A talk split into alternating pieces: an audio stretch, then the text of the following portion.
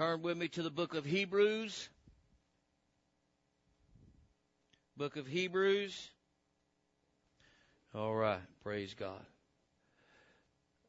Uh, yeah, I'll see if there's any battery left on that one right there. There is, go ahead and put it on. Huh? Yeah, the little one. Okay. Yeah, you can go ahead and put that battery on. Right, just push it in. Here you go. Go ahead and open it up. Yes. Yeah, I just open it up and I'll I'll set it from up here. All right.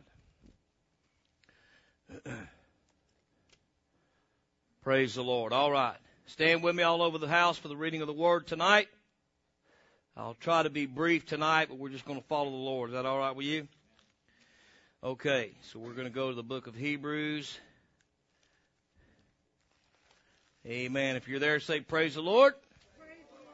Okay, hold on just a second here. Sister, help uh, help sister get over there to it. Amen. It's all right. Praise God. Absolutely. I'll still get there. Amen. All right. Hebrews chapter 13 and 5. Everybody there? Okay. The Bible says, let your conversation be without covetousness and be content with such things as ye have. For he, he hath said, I will never leave thee nor forsake thee. Father, for the next few moments here tonight, I ask you to just use me as a mouthpiece for the Holy Ghost.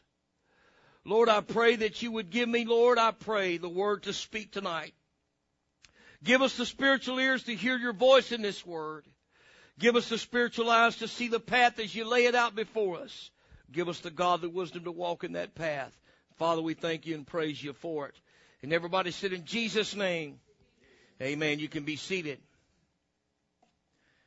The title of this message is Enough Said. And as I began to put this message together a little while back, I was talking to Brother Bain and you know, there's a lot of things in the Word of God and really, it's a wonderful thing. But you know, as I began to look at this word here and it says, I will never leave thee nor forsake thee. Enough said. Enough said. So I started looking at the scripture and realizing how many of those scriptures there are. There's not enough to, there's not enough time in this week to go through all the scriptures that sum it up real nicely. Amen. We're going to get a few of those scriptures tonight. Isaiah 4, uh, 54, 17, brother. Go. Okay, Sister Sandra, Mark 11, 22. Sister Sharon, Mark 11, 23. Sister Erica, Mark 11, 24. Sister Summer, Mark 11, 25. Mark 11, 25. Sister Sandra, did I already get you? Huh? I did. Sister, Sister, uh, Hutton, get me Philippians 4.13. My lovely wife, get me Romans 8.31. Okay. Now, Isaiah 54:17. Go ahead, brother. Amen. Hey, enough said. See that? No weapon formed against thee shall prosper. Enough said. Okay, who's got the next one? Come on with it. Have faith in God. Enough said. Next verse. What did you, now, now remember what I said earlier about death and life are in the power of the tongue. Remember that? See that? He said, and shall not doubt in his heart, he shall have whatsoever he saith. See that? Enough said. See that? Okay. Who's got the next one? 24. Enough said. See that? Enough said. Okay, sister, come on. Did you know that's another key right there you just read? But enough said right there, but I'm going to elaborate on that for just a minute. Did you know that's another key? The keys to the kingdom are keys that open, uh, unlock and lock things and turn things on, turn things off. Amen. They're keys that operate the kingdom of God. And so right there, did you know? Everything's opposites in God. The world tells you, how do we get? Well, the world would say, if you ask somebody like Donald Trump like that, how do you get? He said, you take. But in the kingdom of God, how do we get? We give. Because the Word of God says, give and it shall be given. Good measure, pressed down, shaken together, running over, shall men given to your bosom. Amen? Okay. Now, okay, now just, just for FYI, that word bosom, it's not like a woman's bosom. It is a strap that was worn around the midriff in that day and time. It was loose on the top and tight at the bottom. It was a wide strap. Men and women wore them alike and and it was open at the top, and they would put everything in it. It was a carry-all. It was like a, a purse. It was they carried everything there, even carried their children there. And that's when you see uh, uh, in the Bible where it says, uh, uh, and, and he looked up and beheld Lazarus in Abraham's bosom. That's what it's talking about. That that bosom right there. Amen. That's just a, just an FYI. Anyway, okay. Now, okay. So, how do you get forgiveness? There's the key to it right there. It says, when you stand praying, if you have aught against any, forgive, that your Father will forgive you. For if you forgive not your brother his trespasses, then the Father in heaven will not forgive you yours. Let me tell you something. Blasphemy against the Holy Ghost is the absolute unforgivable sin. You will never be forgiven for that. But this is second to that, I would have to say. This right here will put you in hell for eternity very quickly and that's unforgiveness. Because if you don't forgive, you cannot be forgiven. Because it's the key to your forgiveness. Amen. Wasn't very long ago, there was somebody had some unforgiveness, and you know what? They had to find their way to an old fashioned altar and they got that forgiveness. And you know what? Praise God, got it behind them. Amen. Because let me tell you something. You can't harbor that. That's walking around with a ticking time bomb. If there's somebody that's done you wrong in your life, let me tell you something. It ain't no comparison to what you've done to God. So get over yourself and get over it. Whatever somebody's done to you, put it under the bridge. Amen. And you grab a hold of Jesus and say, God, I'm sorry, Lord. Forgive me. It's, we're always real quick. And I, I'm just going to drop off on this for just a second because I feel it in the Holy Ghost tonight. I don't know why, but Maybe I need to hear it, but I'm going to just follow the Lord. Listen. when you, when you have unforgiveness, you better watch it. It's a setup. Did you know when you, when, when, you know how quick you are to ask God to forgive you, right? Right? Don't we know that? Um, how many times have you asked God to forgive you? What? a lot of us need that recording. God, would you forgive me? God, would you forgive? And just play it over and over all day long. But you know what?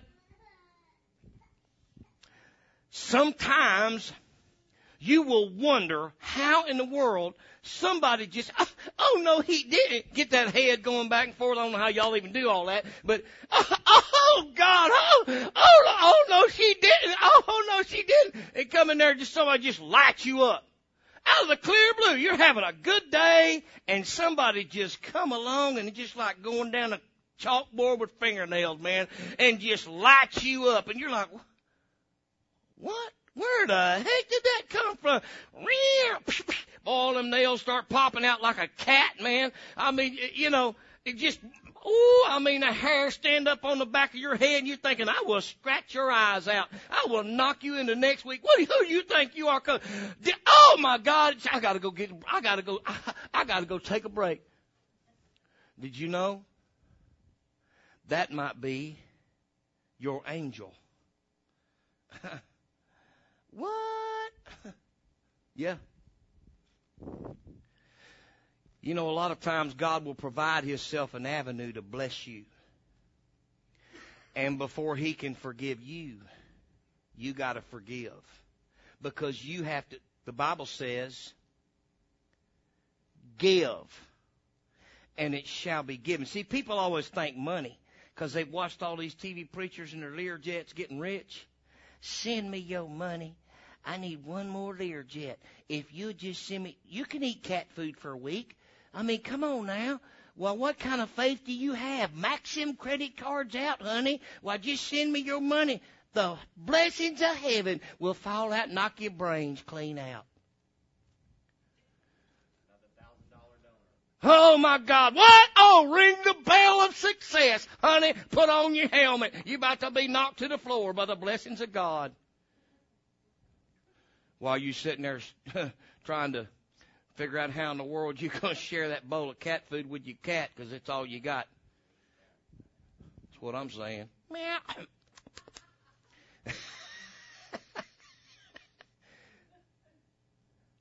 but you know,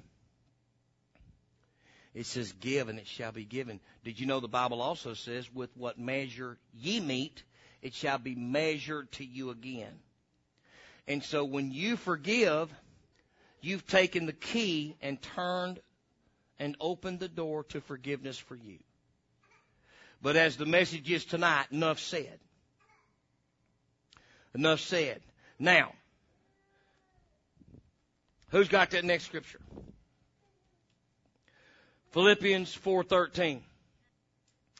Amen. I can do all things through Christ which strengthens me. Enough said, right? Amen. Okay. Romans 8:31. God be for us, who can be against us? Enough said, right? Now, how many of you have ever heard those scriptures that we just read? Have you heard them scriptures? I can do all things through Christ which strengthens me. Uh, uh, man, I'm more than a conqueror in Christ Jesus. Have you ever heard that? Huh? Amen. There shall nothing be impossible to you. Have you heard that? Amen. Have you heard that uh, uh, if God be for us, who can be against us? How many of you ever heard that? Amen. You know why you've heard that? Because that sells, man. That sells. Woo, that's a money scriptures right there. That's the, it's just like the. Uh, you ever heard somebody say, "Oh, that's the money ball right there"? Yeah, that's the money ticket. That's the scriptures right there that fills them offering plates up. How many of you can look around here and tell I'm not interested in the depth of the offering plate? Amen. A lot of times I even forget to take up offering in this church. Amen. But you know what? God always supplies the need. Amen. God always supplies our need. Okay. But now, now, as I was studying this lesson, now I want to take a little closer look at this and begin to look at this and realize and, and, and, and look at it from a different perspective. Because, you know, a person could say, hey, God be for us, who can be against us? Enough said. I can do all through Christ Jesus who strengthens me. Enough said. Amen. And that all sounds fine, well, and good. However, all that has to do with who's saying it. Now let that sink into your mind here just a minute. Because in my daily walk in this life, I hear a lot of people walking around talking that. That ain't no more living for God than a rock. Got a 12 pack of beer in one hand, a pack of cigarettes hanging out of their pocket, uh, uh, uh, some bag of weed at the house, and yet they're talking about, uh, oh yeah, I can do all things through Christ which strengthens me. Uh, are you a Christian? Oh, absolutely, I'm a Christian. Absolutely. You go out here, I guarantee you right now, you can walk out here and ask eight out of ten people that you ask, do you believe in Jesus? Probably nine or ten out of ten will tell you, yeah. And then if you ask them, say, uh, uh, uh, do you go to church? Probably None of them will say yeah. And if there is a few, there may be a few. Uh, uh, you can ask them, say, do you go to church on a regular basis? Well, no, you know, probably none would say yes. But you could ask anyone, and, a lot of them would say no. I mean, they tell you straight up, no, they don't. But you can ask them, do you believe that if you died right now, you'd go to heaven? Now, those other questions, they may be going, well, yeah, I don't, man, yeah, I don't know. You know, you may get a lot of hee-haws and all that kind of stuff. Well, maybe, I don't know. But you know what? I can guarantee you the one they'll answer, boom, just like that. No hesitation. They won't hesitate. They'll answer it, boom, just like that. Do you believe if you died right now, you go to heaven? Absolutely. They will not, they will not hesitate. Oh yes, absolutely. Of course I will. What do you mean? Uh, uh, what, uh, uh His grace is sufficient.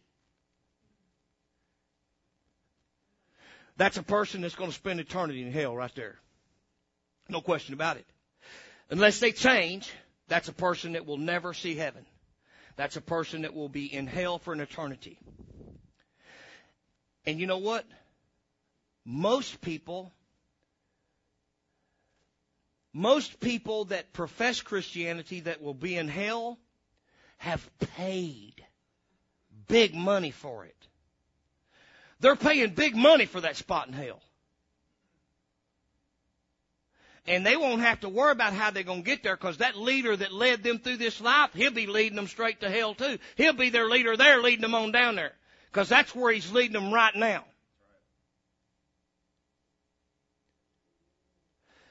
You ain't going to get theory in this church. I'm going to show you the Bible in this church. Y'all know that. Amen. Don't take nobody's word for it. Don't ever take my word for that. I want you to see it in the Bible. Because that Bible's what's to, what's to get you to heaven. The Bible is what's to help you make it. Praise God. Not me. I'm to help you see it. When you see it, you'll see it. Ain't nobody to have to say, man, that light will go off and it'll be like, wow, there it is. How many of you have had any moments like that in this church? Amen. That's what we're after. We're after that Bible. Amen. Lots of yes, amen. Okay. So when I was looking at this, I'm not here to tell you about enough said, even though that's the title of the message. I'm here to tell you about who it is enough said to. Listen. The Word of God is not for the world. People seem to think that the Word of God is for the world. It's for everybody. Jesus came to seek and to save that which was lost. No, no, no, no. No, no, no. Wait a minute. That's not rightly dividing the Word of truth. You need to find out what the Bible's saying. The Bible says that him that hath an ear, hear what the Spirit saith under the who? Eh, church. Under the who?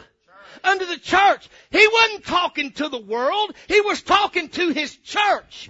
This Bible was not written to the world. This was written for His people. This is written to the church, not to the world. He said they cannot hear the word of God. Their eyes they have closed, their ears they have shut, lest they should see with their eyes, hear with their ears, and be converted. See? He said their eyes they have closed, and he said they they have closed their eyes, and he said, they have turned away their ears from the truth and shall be turned unto fables. Let me, let me just show you for just a minute how, how far fetched, how far awry the Word of God has gone. You, listen, you live in the same world I live in. Show me in that Bible right there where it says homosexuality is okay. You ain't gonna find it. But you can go find them in the pulpit at a, at a lot of these churches. And they're certainly in the congregation of the churches. And even in the biggest church in the state of, probably in the United States of America. The biggest church. I'd say probably by far. They asked that man, you got a lot of homosexuals in your congregation, man. Said, uh, you know, you don't speak against that. Well, we like to make everybody feel welcome. And uh, we want everybody to feel comfortable and welcome. Oh, dear God. Let me tell you something, mister. This place right here ain't the comfort zone. That's what's wrong with churches today. This place ain't to make you feel comfortable. This place, uh, oh no, no, no, no. No, no, homosexuality is not welcome in this church. It's not made to feel comfortable in this church. The Bible says, Come out from among them and be ye separate, saith the Lord. Touch not the unclean thing and I will receive you. You're not going to come in with your filth and, and now you can come in here and lay down at the altar right there, praise the Lamb of God, and I'll dance aisles with you. Praise the Lord. I'll pray with you, man, till my, till my lungs fall out, till my eyes fall out of my head. You know I will, praise God. And I'll grab them up and hug them up, man, and tell them, praise the Lamb of God. Come on, brother. Come on, sister. Hallelujah. Put that mess behind you. Let's get on the blazing a trail for Jesus. Praise God. Hallelujah. I don't care where somebody's been. I don't care what they've done. But don't you bring it in the house of God and think you're going to hold on to it and serve God in this church. It ain't going to happen. This is my pea patch and this is the King of Kings we're talking about. You ain't coming in here and pushing your agenda. It ain't happening. Praise the Lamb of God. I didn't write the book, folks. I'm just a messenger. Praise God. The Lord said, and, and, let me tell you something. When you quit preaching the Word of God, when you quit, quit preaching it like He wrote it, you're already on your way down. And you know what's so bad about that? Is there are millions, millions following, following that doctrine, following those people that have allowed that leaven in the lump. You know why? They're famous. Money.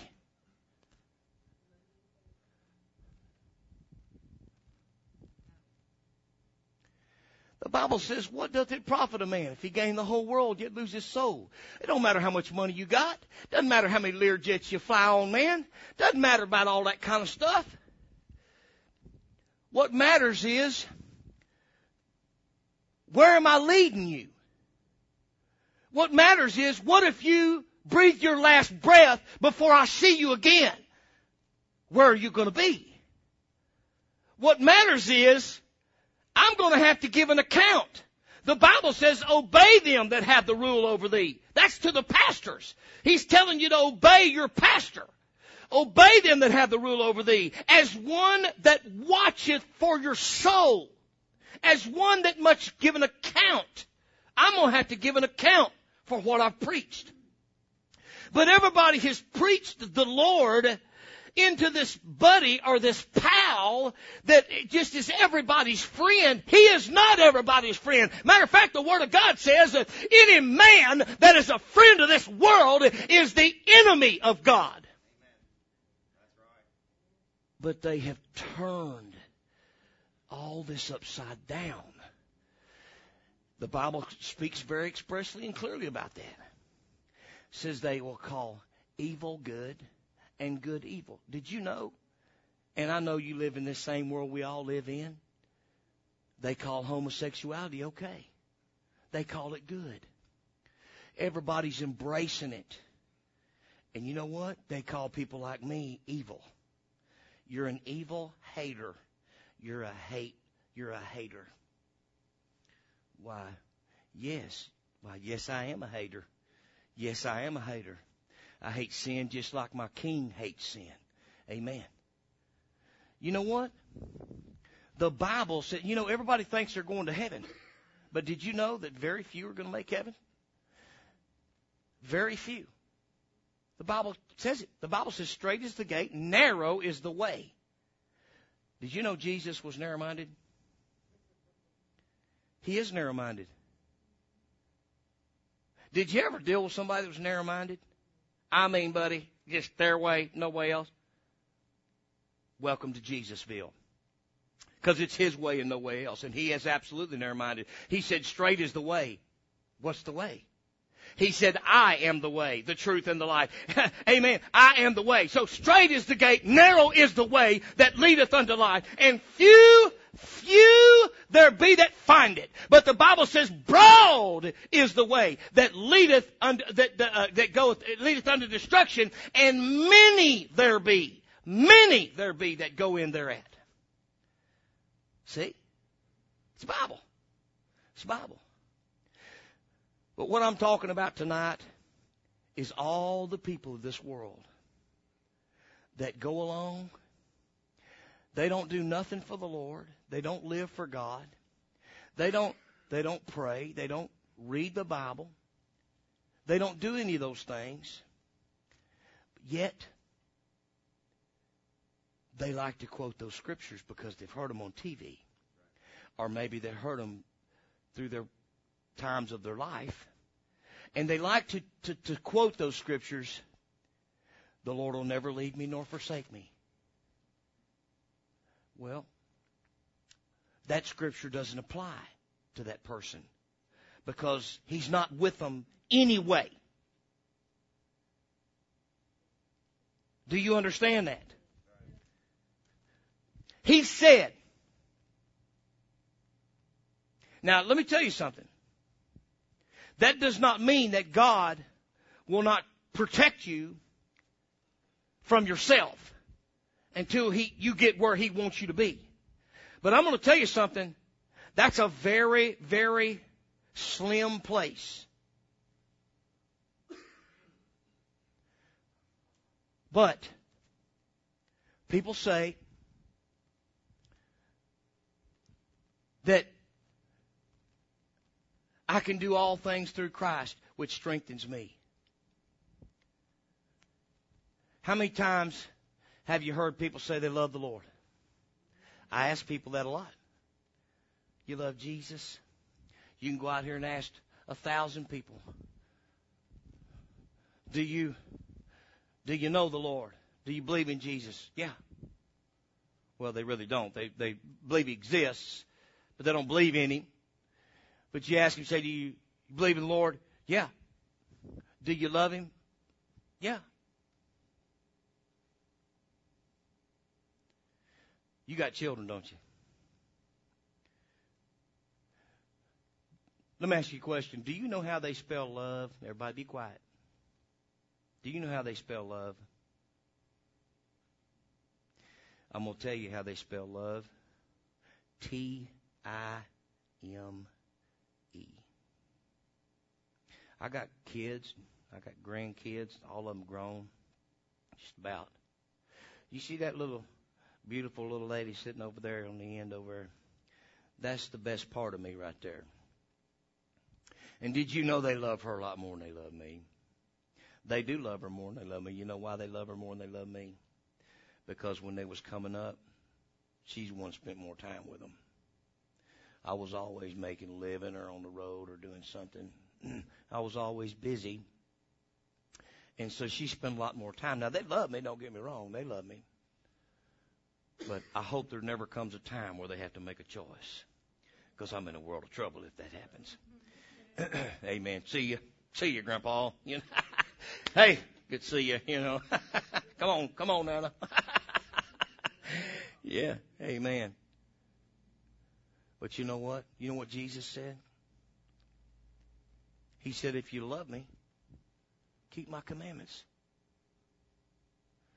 He said, with your mouth you do worship me, but your heart is far from me.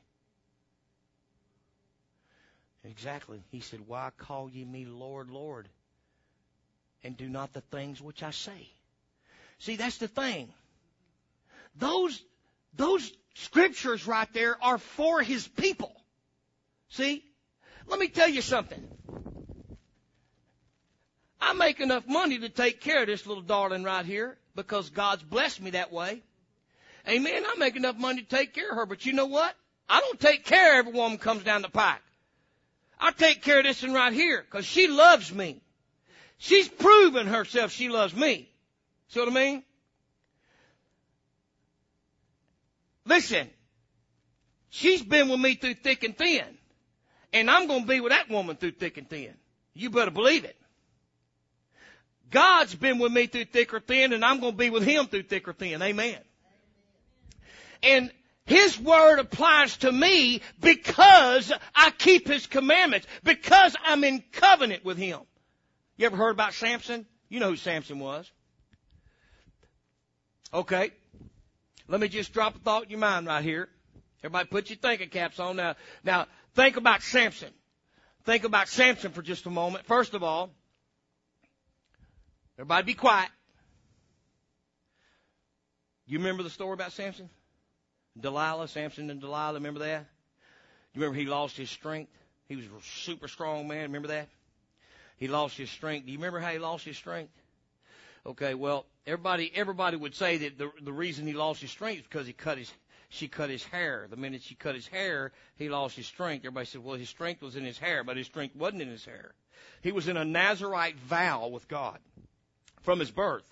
And that long hair, uncut hair. Now, by the way, that's a shame, the Bible says, for a man to have long hair. Jesus did not have long hair, despite what Da Vinci painted him as having. He did not have long hair because Paul stated that it was a shame for a man to have long hair. However, he did have long hair. Samson had long hair because he was in a vow.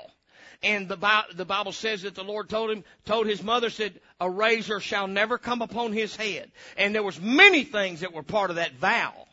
And so any of those things, if any one of those things had been, had been, uh, uh, broken, any part of those, then it would have broken the covenant.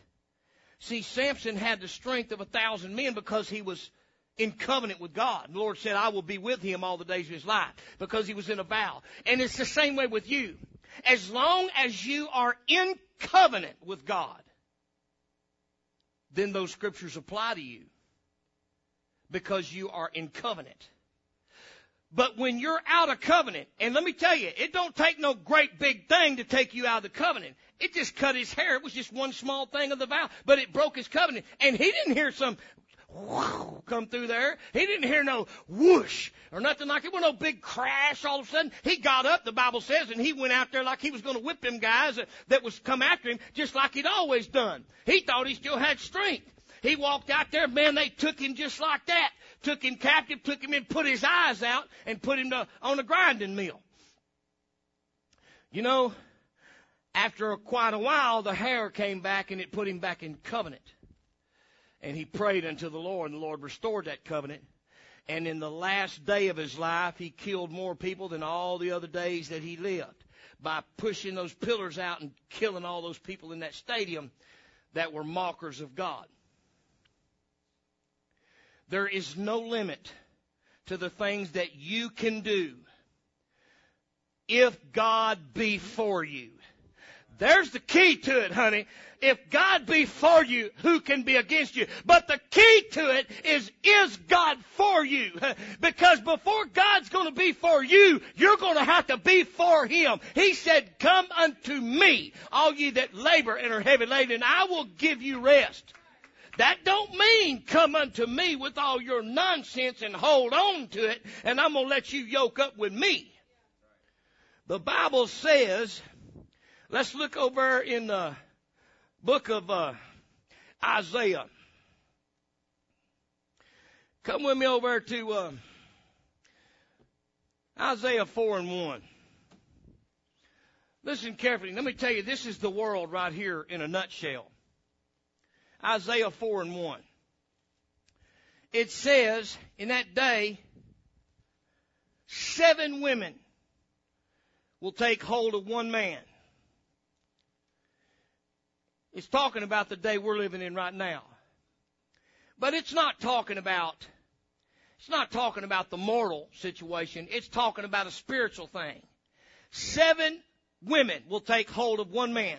What does it say there? Who's got that? Come on with it. Okay, listen carefully to this. Now listen, let me, let me help you understand this. What's the bread? The bread of life is the Word of God. But seven women will take a hold of one man. This is talking about the churches. Seven women will take a hold of one man and will say, we will eat our own bread. Okay? In other words, that's, that's them saying, hey, we'll, we'll, we'll, we'll create our own word. We'll get our own Bible. We'll go get us a message Bible. We'll go get us a, uh, we'll go get us, which I've never seen such an atrocity in all my life, but uh, we'll we'll uh, uh, we'll eat our own bread. In other words, they don't want to hear nothing about no King James Version Bible. What they want to hear is a Bible that's been deciphered around to where it makes everything good, and there's nothing abrasive in the whole Word of God. But let me tell you something. You know what the Bible says in there? The Bible says that He does all these wonderful things to those people who fear Him. And that's what the problem is, is no one fears God anymore.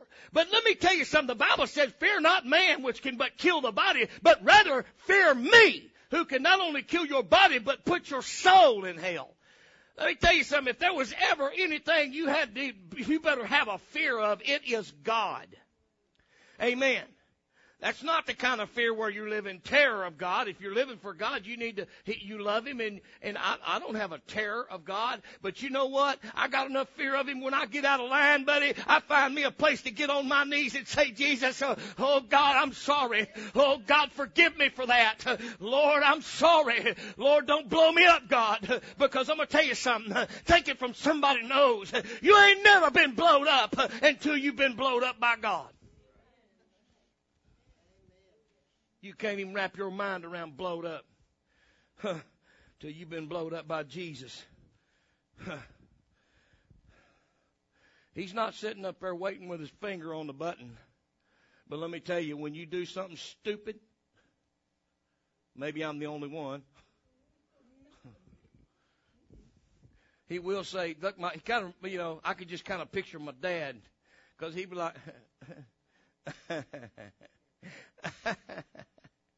Yeah. Daddy did that to me one time. I was going to run from him. Oh, that was not very smart.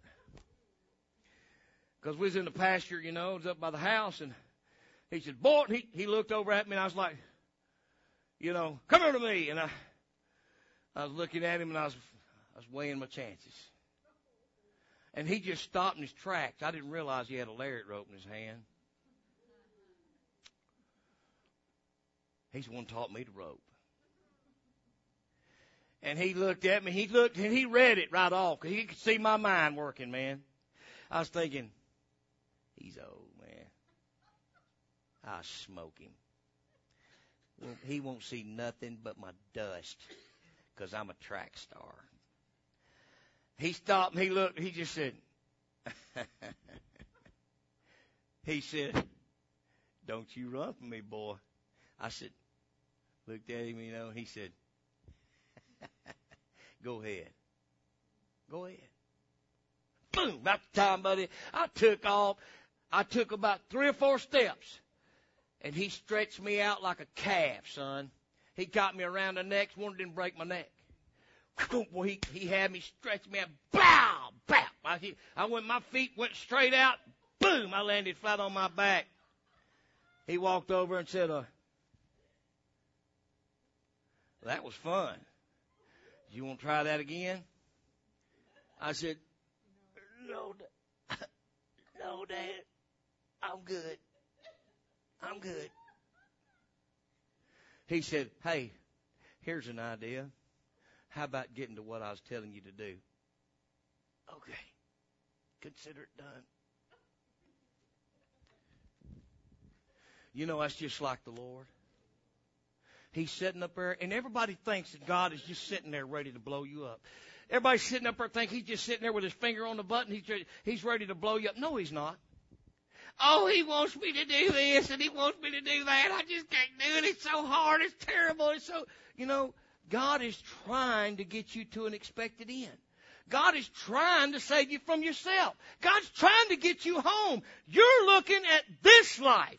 God's looking at that life. You're looking at what's going on around you. God's looking at where you're headed. He, you need to take your eyes off what's going on right now around you and put your eyes on where you're headed. You can't get where you're going looking where you've been. You can't get where you're going looking at where you're at. Take your eyes off of that. The Bible said, listen, Paul, as we talked about here just recently, Paul said, I consider not myself to have apprehended. In other words, I'm not the sharpest knife in the drawer. But the greatest apostle that ever lived, Paul said, this one thing I do, forgetting those things which are behind and reaching forth to those things which are before. See? I press toward the mark for the prize. Church, give me some scriptures. Sister Erica, Galatians 3:27. Sister Sharon, Luke 6:46. Sister Tara, John 14:15. And then we're going to go to John 10. I'm trying to hurry. I know we're running a little over tonight. Please bear with me for a few more moments. Who's got that first scripture? Come on. Into Christ. Okay, stop right there. Now listen. All the world likes to claim, just as the Bible said, in that day there will be seven women that will take a hold of one man and say, We will eat our own bread and wear our own apparel. Only let us be called by your name to take away our reproach.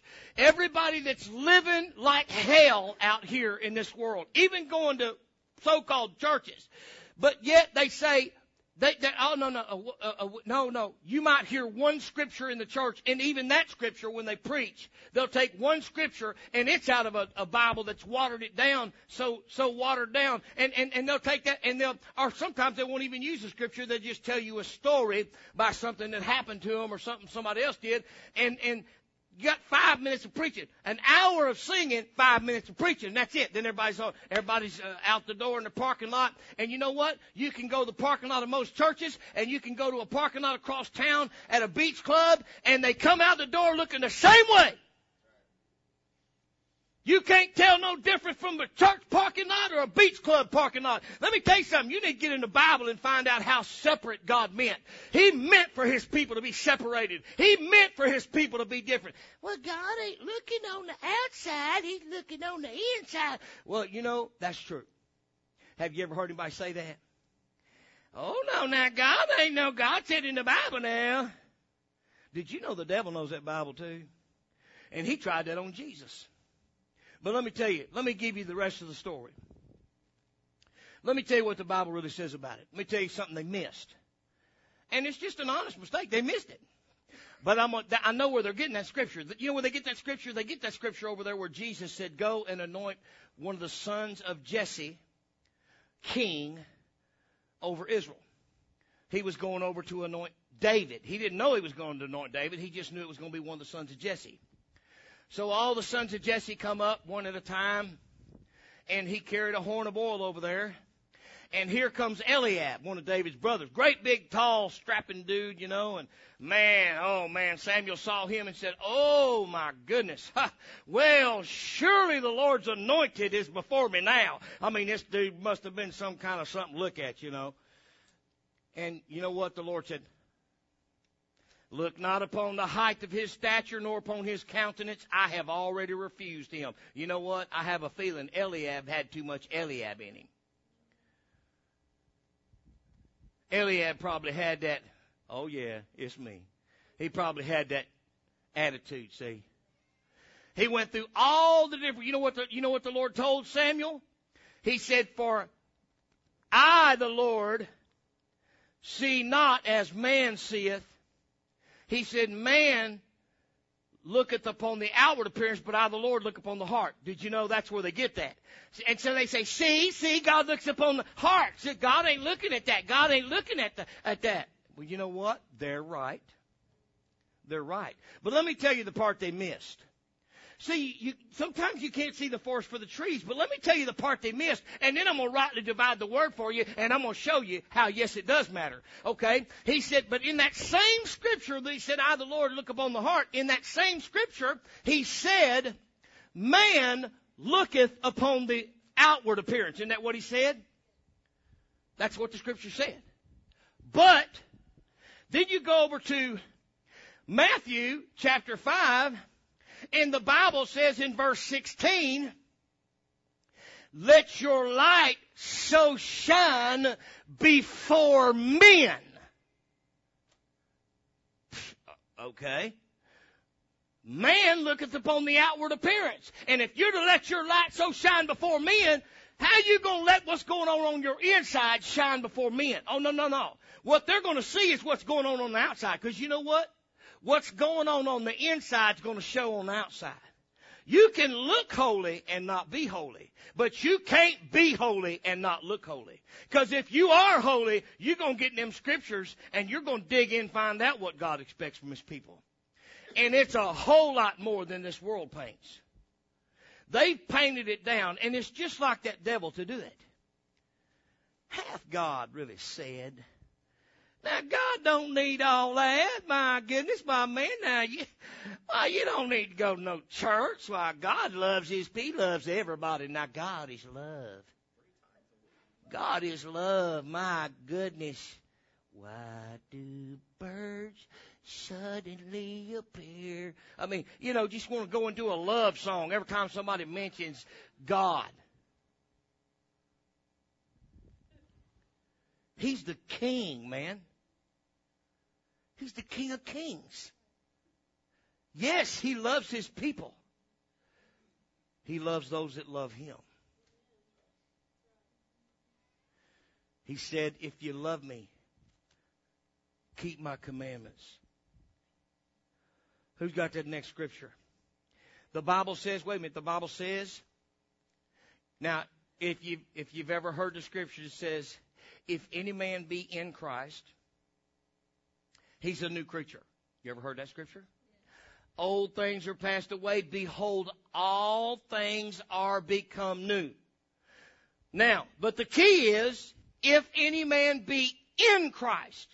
Now, despite what the world would have you think, you don't just step up and say, Jesus, I receive you into my heart and, and, and you're saved. That's the craziest nonsense I've ever heard in my life. There's no Bible anywhere for that. None. None. First of all, that's backwards. And it's just like the devil to do that. Just using simple logic. I'll tell you what. You go over to Buckingham Palace and you just tell that guard at the gate, the big tall guys, you know, with a big hat. Say, pal, hey, yeah, that's right, you in the big hat. Listen, you go tell the queen, it took me a while to get here, but I'm here now and I'll see her, okay? You tell her to go in there and I'll see her now. But I am in kind of a hurry. So tell her to come because, you know, I have got places to be, things to see, places to go, places to be. You go tell her I'll see her now. Now, and you tell me how that works out for you and she's just simply an earthly queen. We're talking about the King of Kings, God Almighty, the Alpha, the Omega, the beginning and the ending, the one that created the universe, made the stars, called them by name. The same God that destroyed every living thing on this planet at one time. You ain't never seen a mass murderer like God. But yes, He is love, and He loves His people. But the devil has painted Him as some pushover. He's not a pushover. He loves His people. He loves His people. And He wants everybody to line up with that word. But that is the mark. There's nothing less than that mark going to make it. The Bible says this. If the righteous scarcely Sister Sister Hutton, would you get me 1 Peter 4:18? Okay, who's got who's got Luke 6:46? Who's Amen. Okay, John 14:15 quickly. He said, if you love me, keep my commandments. That's simple. Okay? Now, let's, who's got the next one? Yeah, let's go to John 10. Everybody go to John 10 with Matthew, Mark, Luke, John. Let's go to John 10 and I'm trying to hurry. I'm almost done. Just bear with me a couple minutes here. Amen. Okay, John 10. John 10, and we're going to go to verse 1. He said, Verily, verily, I say unto you, he that entereth not by the door into the sheepfold, but climbeth up some other way, the same as a thief and a robber. So what's he talking about there? Jesus said, I am the door. His name is the door. Jesus is the door. No man cometh to the Father but by him. You got to come through the name. The very scripture you quoted earlier tonight, Acts 4:12, said there is none other name under heaven given among men whereby we must be saved. That's Acts 4:12. Now, that's the name of Jesus. And he said, he said here, verily, verily, I say unto you, he that entereth not by the door into the sheepfold. Now remember, he said, I am the door. He says that down later. He that entereth not by the door. In other words, you try to come any other way, but through him, through his name, in the waters of baptism, in the name of Jesus. If you ain't got the name of Jesus, if you're not in him, remember the Bible says, if any man be in Christ, he's a new creature. Old things are passed away and behold, all things are become new. Isn't that what it says? But if that's the case, the question needs to be, how do you get in Christ? The Bible says, for as many of you as have been baptized into Christ have put on Christ. Amen. So that's how you get in Christ. He said, as many of you as have been baptized into Christ have put on Christ. When you're baptized in the name of Jesus Christ, it's for remission of sins, the Bible says. Repent and be baptized, every one of you, in the name of Jesus Christ for the remission of sins, which means to remit them but you also take on his name. And when you take on his name, you become the bride. And when you become the bride, you're in covenant. You say, he says, will you, did you know a marriage is a covenant? I know it doesn't seem like that in modern day time. I mean, I don't know if you've ever seen that, but in modern day time, it just doesn't seem much like a covenant anymore. It's the try it before you buy it plan. Or it's the, hey, why buy the cow when you get the milk for free? That's not God's way. God's way is if a man cannot contain, let him marry because it's better to marry than to burn. That's pretty, pretty plain. Pretty plain. Now, but marriage is a covenant. When you go and, and, and, and, and say your marriage vows, when you, when you marry somebody, you're in a covenant with them. You make a commitment to them that they're going to be your only one and you're going to be their only one. And it's the same with the Lord. When you take on His name, you're in covenant. He said, in that day, I will make with them a new covenant. Amen. And so when, when you take on his name, you become the bride, which makes you the church. You don't become the church to become the bride, you become the bride to become the church. Until you become the bride, you are not the church. Despite what they say out there, it's not Bible. You gotta follow Bible. The Word of God tells you that we are the bride. The bride is the church, and the church is the bride. Just because you call yourself a church does not make you the church of the living God. There is a church of Lucifer. Do you know that? It's one of the biggest growing churches in America. It's called the Luciferian Church. There's the Church of Wicca. There is the Church of Witchcraft. There's the Church of Agnosticism.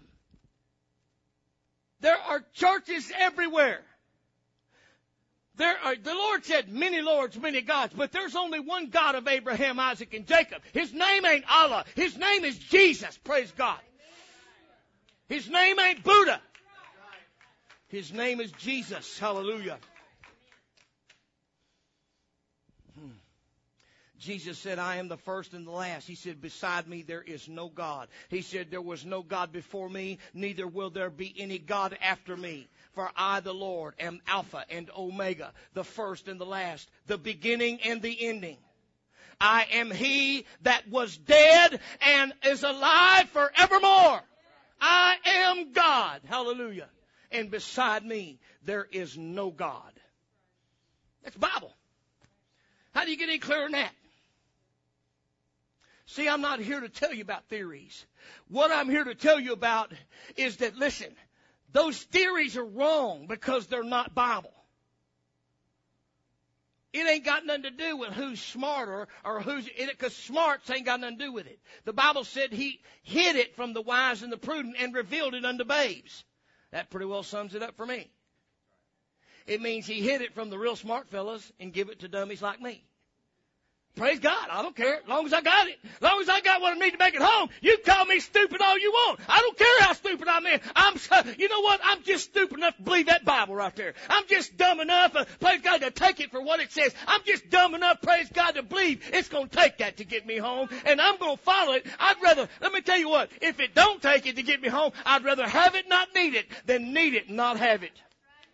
My wife gets on me all the time. She goes, Oh God, don't open the back of his truck. Oh Lord God. Oh my God, you can't find nothing in there. Well, I'd say, well, I'm going to get me something out of the back of my truck because I know it's in there. Oh well, if he can find it. Oh well, you know. She keeps her truck clean. You know why she treats her truck clean? Because I keep it clean for her. But I keep everything in my truck. And my guys love that. Because if they forget something at home, and I go to the job and say, man, what, why are you doing that? Uh, I forgot my deal at the house. Well, go out there to the truck and get one in the back of my truck back there. Well, you got one in the back of your truck? Well, yeah, I got two in the back of my truck. Amen. But you know what? She, she'll complain about that, but that's my motto. I'd rather have it not need it than need it and not have it. I believe with every fiber in me, it's going to take everything I preach to make it home.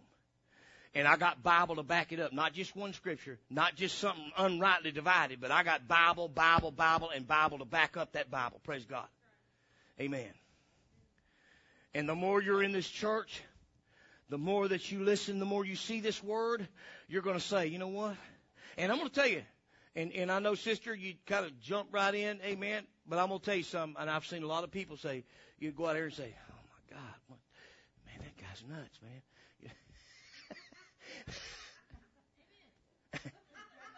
Silence! I kill you. I did not ask you all that. Children are meant to be seen, not heard.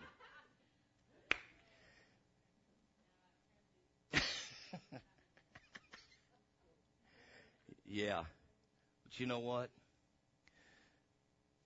It's all in that Bible right there. And it doesn't take a rocket scientist to see it. You know what it takes? It takes an anointed man of God that's that's anointed by God to teach it. He said, I will give you pastors and teachers. He said, How shall they call on him in whom they have not heard? How, and he says, How shall they believe on him and whom they have not heard? How shall they call on him and whom they have not believed? And how shall they believe on him whom they have not heard? And how shall they hear without a preacher? And so God has an order of things, and He anoints His servants with God. Now, with that anointing to teach what His Word says. And then He gives you the anointing and the understanding. The Bible says, then opened he their understanding that they might understand scripture. And that's what it's all about. It's not about doctors of theology. It's not about the blind leading the blind. What it's about is somebody that's willing to submit themselves to God and say, Lord, I know I'm not much. God, I know you could have done a whole lot better than me, but God, I'm willing, Lord, and if you'll lead me, if you'll show me and tell me what you want me to do, God, I'll do it. Amen. And you know what? Then when it does happen, then somebody said, you know what? That was God. That was God. See, don't ever misunderstand me. When I say I'll lay my hands on you and heal you, I'm telling the truth. But it ain't me that does it. It's the anointing I got from God. Amen. Because the Bible said, freely ye have received, freely give. He said, go and heal the sick. Go and raise the dead. He didn't say, go lay hands on them and I'll heal them. He said, go and heal the sick. Go and raise the dead. He said, go and cast out devils. He said, freely ye have received, freely give. But the power's God. Amen.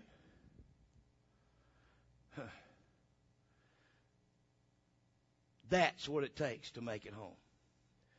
That Bible.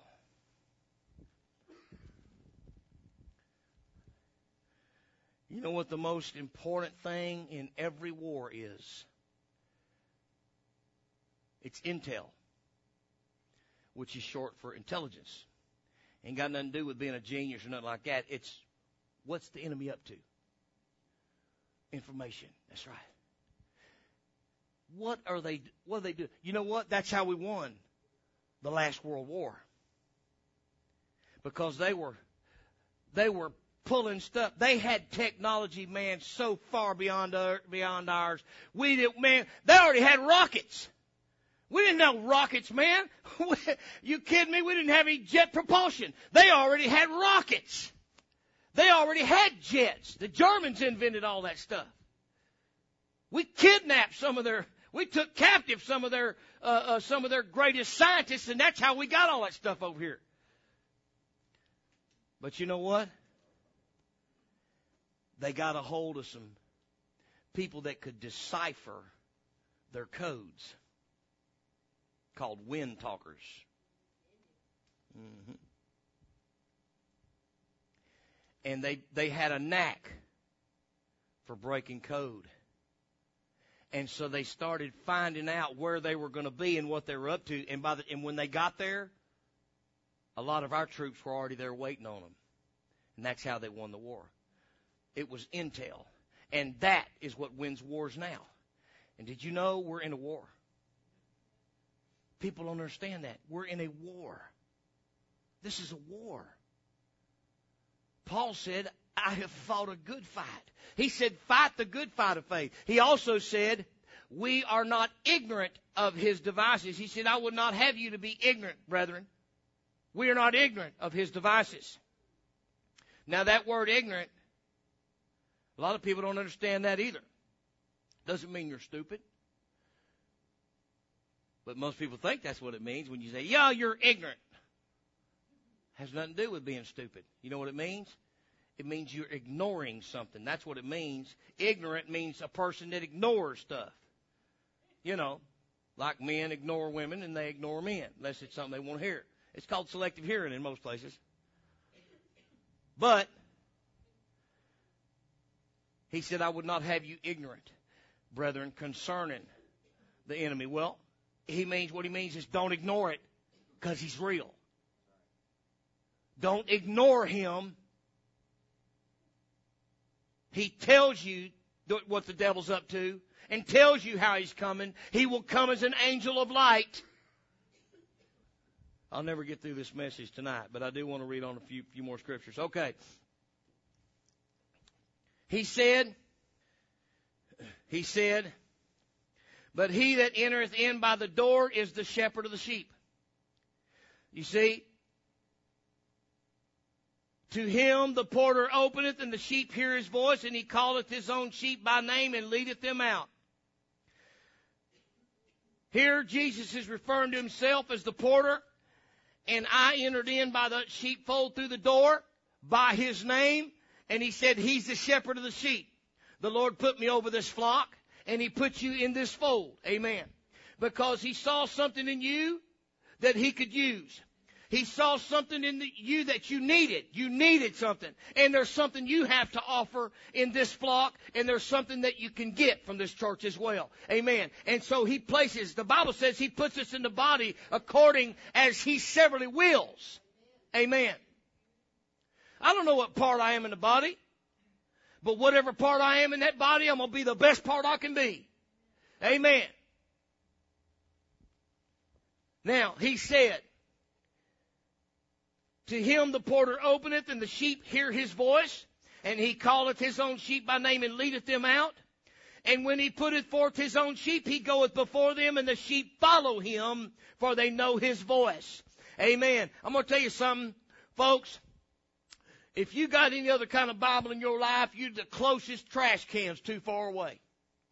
You need to put that thing in the garbage and get you a King James Version Bible. You ain't got no problem understanding that Bible. You just need to ask God to reveal it to you. And once He does, once He begins to show you how this work, how this works, man, you will never ever want another Bible. Amen. I'll tell you, and that's a fact. And everybody that's come through this church just about had some other kind of Bible. But buddy, once they got a hold of King James, how uh, how, how you like it now? Amen. How you like that Bible now? Amen. Once you start seeing it, and you get on them clear vision, man, you begin to see it. It's like, oh my gosh. When you see it, there ain't nothing like it. The Bible says, my sheep know my voice and another will they not follow. Amen. You hear his voice in the word. The Bible says there's a voice in the word. He says, and when he putteth forth his sheep, his own, he, he, his own sheep, he goeth before them, and the sheep follow him, for they know his voice. Amen. This is my Father's voice right here. And a stranger will they not follow, but will flee from him, for they know not the voice of strangers. Amen. I can tell another Bible in a crowd of 10,000 people. Buddy, I mean, they can pick it up and start reading that. It take three words. And I said, wait a minute. Hold a wagon. What you got there? What you reading at? Where, where's that coming out of? See? Amen. Well, that's as far as we can go tonight. Amen. That's, it's already getting late. Praise God.